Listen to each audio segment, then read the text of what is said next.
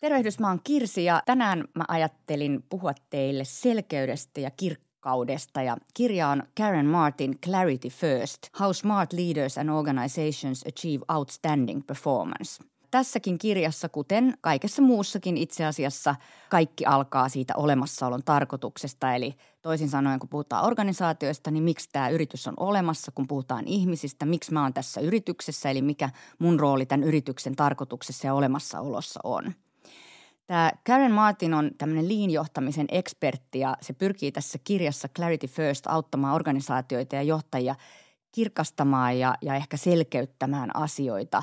Ja rytmihäiriön ja itseohjautuvuuden maailmassa tämä onkin varmasti yrityksille ihan välttämätöntä ja, ja semmoinen asia, mihin pitää koko ajan kiinnittää enemmän huomiota. Se puhuu paljon esimerkiksi projektien määristä, mitä yrityksissä on ja, ja on pakko sanoa, että itselle, itse, itsellenikin iskitään, kun rupesi miettimään, että miten, miten monta projektia yhtä aikaa on, on olemassa ja kuinka moni niistä oikeastaan ei etene, koska niissä ei ehkä ole riittävän kirkkaita tavoitteita. No tämä Martin perustelee monesta näkökulmasta tässä selkeyden tarpeen välttämättömyyttä, miksi selkeys luo tämmöisen hyvin toimivan organisaation, miksi epämääräisyys syö paitsi sen organisaation tehokkuutta, myös itse asiassa sen tyytyväisyyttä ja ihmisten onnellisuutta.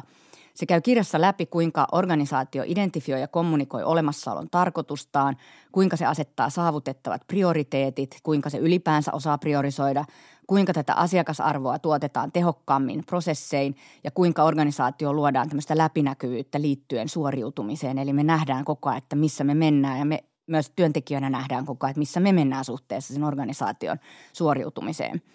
Tässä kirjassa käsitellään myös sitä, kuinka organisaatio rakennetaan tämmöistä ongelmanratkaisuja ja kriittisen ajattelun kyvykkyyttä – ilmapiiri, jossa suoruudesta palkitaan, jossa voi haastaa omaa tekemistä arjessa ja jossa siitä haastamisesta palkitaan, kykenee tämmöiseen muutosälykkääseen tapaan toimia. Puhe on siis siitä, mistä me on puhuttu paljon, eli konfliktoinnista ja konfliktiälystä organisaatiossa. Eli millaisilla työkaluilla organisaatiossa hellitään tätä konfliktiälyä, muutosälykkyyttä, jossa tämä koko organisaation älykkyys on valjastettu ongelmanratkaisuja ja mahdollisuuksia hakemiseen – No viimeisenä eikä vähäisimpänä kirjassa käsitellään sitä, kuinka voi luoda sitten itselleen työhön ja johtamiseen selkeyttä, eli kuinka jokainen johtaja voi omalta osaltaan miettiä tätä selkeyttä, kirkkautta, omaa tarkoitusta, tavoitteitaan, kuinka olla johtaja, joka elää tätä selkeyttä ja luo sellaista ilmapiiriä myös ympärilleen. Ja tämähän kuulostaa tosi hyvältä, mutta niin kuin aika moni tietää, niin se on helpommin sanottu kuin tehty monestakin syystä – ja se ehkä, mikä näissä tämän tyyppisissä kirjoissa, vaikka tämä on siis tosi tosi hyvä kirja ja mä suosittelen tätä kyllä, niin näissä ehkä pikkasen ärsyttämää on, on se sama asia, mikä ehkä huonossa konsultoinnissa ärsyttää, että tosi elämässä asiat ei itse asiassa ole niin virtaviivaisia ja helppoja kuin miltä se teoria saa ne näyttämään. Ja aina ei ole mahdollista mennä all in, niin kuin tämä Martin usuttaa tähän nyt tässä tapauksessa selkeyteen. Ja, ja tota, sitten lisäksi yhtä asiaa mä ehkä vähän haluaisin tässä ajattelussa konfliktoida. Martinhan on siis tämmöinen niin kuin prosessi, hirmu, jos näin voi sanoa, eli käsittelee tosi tällä, tällaisella prosessi, niin prosessin näkökulmasta näistä, näitä asioita ja, ja siinä on paljon hyvääkin, mutta ehkä kuitenkin, jos, vaikka mä uskon, että tämä selkeys ja tavoitteet – työn tekemisessä on ihan super tärkeää ja ne luo sitä merkitystä ja oman tarkoituksen tyydytystä, niin, niin, niin tota, tämmöinen tietty epämääräisyys on itse asiassa tätä päivää ja, ja se organisaatio tavallaan joutuu elämään siitä. Se on vähän niin kuin Nassim Taleb puhuu tämmöisestä, että millä tavalla me tehdään resilientti organisaatio. Ja rytmihäiriön maailmassa nämä todella selkeät toimenkuvalaatikot on kyllä tosi monella toimialalla mennyttä maailmaa – sen sijaan organisaatioissa tulee olla sellaisia ihmisiä, jotka kykenee ja myös haluaa monenlaisiin asioihin ja haasteisiin. Ja näiden ihmisten laittaminen johonkin tosi selkeästi mitattuun boksiin olisi kyllä virhe organisaatiolle – ja sen lisäksi pitäisi pystyä muutosälykkäästi niin joustamaan, tekee asioita tosi herkällä korvalla kuunnellen. Ja totta kai pitää osata priorisoida, pitää olla selkeänä se, miksi se yritys on olemassa ja mitä se on tekemässä ja mitä mä oon täällä tekemässä.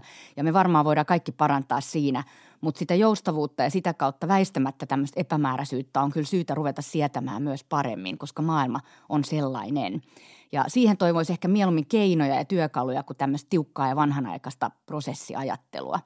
Mutta joka tapauksessa on selvää, että pyrkimys tähän selkeyteen johtaa hyviin asioihin. Tämä mm, Martin tykkää selvästi Toyotan ajattelusta ja se siteeraa usein Toyotan johtajaa Taichi Onoa ja, ja se on ehkä tämmöistä huojentavaa ja johtajan näkökulmasta tavallaan niin kuin huojentavaa tämmöinen rempsee suhtautuminen ongelmiin. Eli, eli tämä Toyota-johtaja sanoi, että having no problems is the biggest problem of all.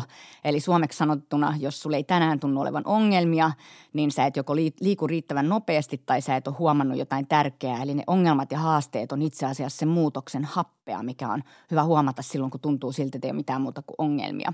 Muutos on kuitenkin tämä rytmihäiriön maailmassa pysyvä tila ja kirkkauteen ja selkeyteen pyrkiminen ja toisaalta tämmöinen epämääräisyyden sietokyky on molemmat tämmöisiä välttämättömiä työelämätaitoja tässä maailmassa, koska tämä selkeys ei tule salamana kirkkaalta taivaalta eikä edes konsultin kalvolta, vaan se vaatii kaikkien panosta siinä organisaatiossa. Ihan pieni huomio ja ehkä tämmöinen pikku miinus tämän, tästä kirjasta. Mä oon aina ollut sitä mieltä, mä kuuntelin tämän kirjan siis, mä oon, ja mä oon sitä mieltä, että on jotenkin mahtavaa, jos se kirjoittaja itse lukee sen kirjan, koska tuntuu siltä, että se kirjoittaja puhuu sulle. Mutta sitten kyllä huomaa sen, että ääni ja se tapa tavallaan kertoa se kirja, niin sehän on kyllä oleellinen ja tärkeä osa sitä kokemusta. Eli kaikki äänet ei ehkä ole kyllä parhaimmillaan niin, että ne itse tavallaan lukee tämän. Mä luulen, että jos kuuntelisi tämän, tämän Karen Martinin luentoa, joka kestäisi vaikka 20 minuuttia tai tunnin, niin sen vielä kestäisi, mutta vähän kahdeksan tuntia, niin mun on pakko sanoa, että mä kyllä suosittelisin teille, että lukekaa se mieluummin kuin kuunnelkaa. Jos mä nyt jotain kuvaan, niin musta se Martinin ääni on vähän niin kuin jääpiikki iskettäisi suoraan aivoihin. Eli se on tosi semmoinen kova ja terävä ja, ja vähän niin kuin hätkähdyttävä. Mutta pitää, pitää hereillä kyllä, se on sanottava. Mutta kirja on siis Karen Martinin Clarity First ja, ja tota, vähän tuttua sanontaa mukaillen voisi sanoa, että lue se tai sitten itket ja luet sen, eli kannattaa lukea.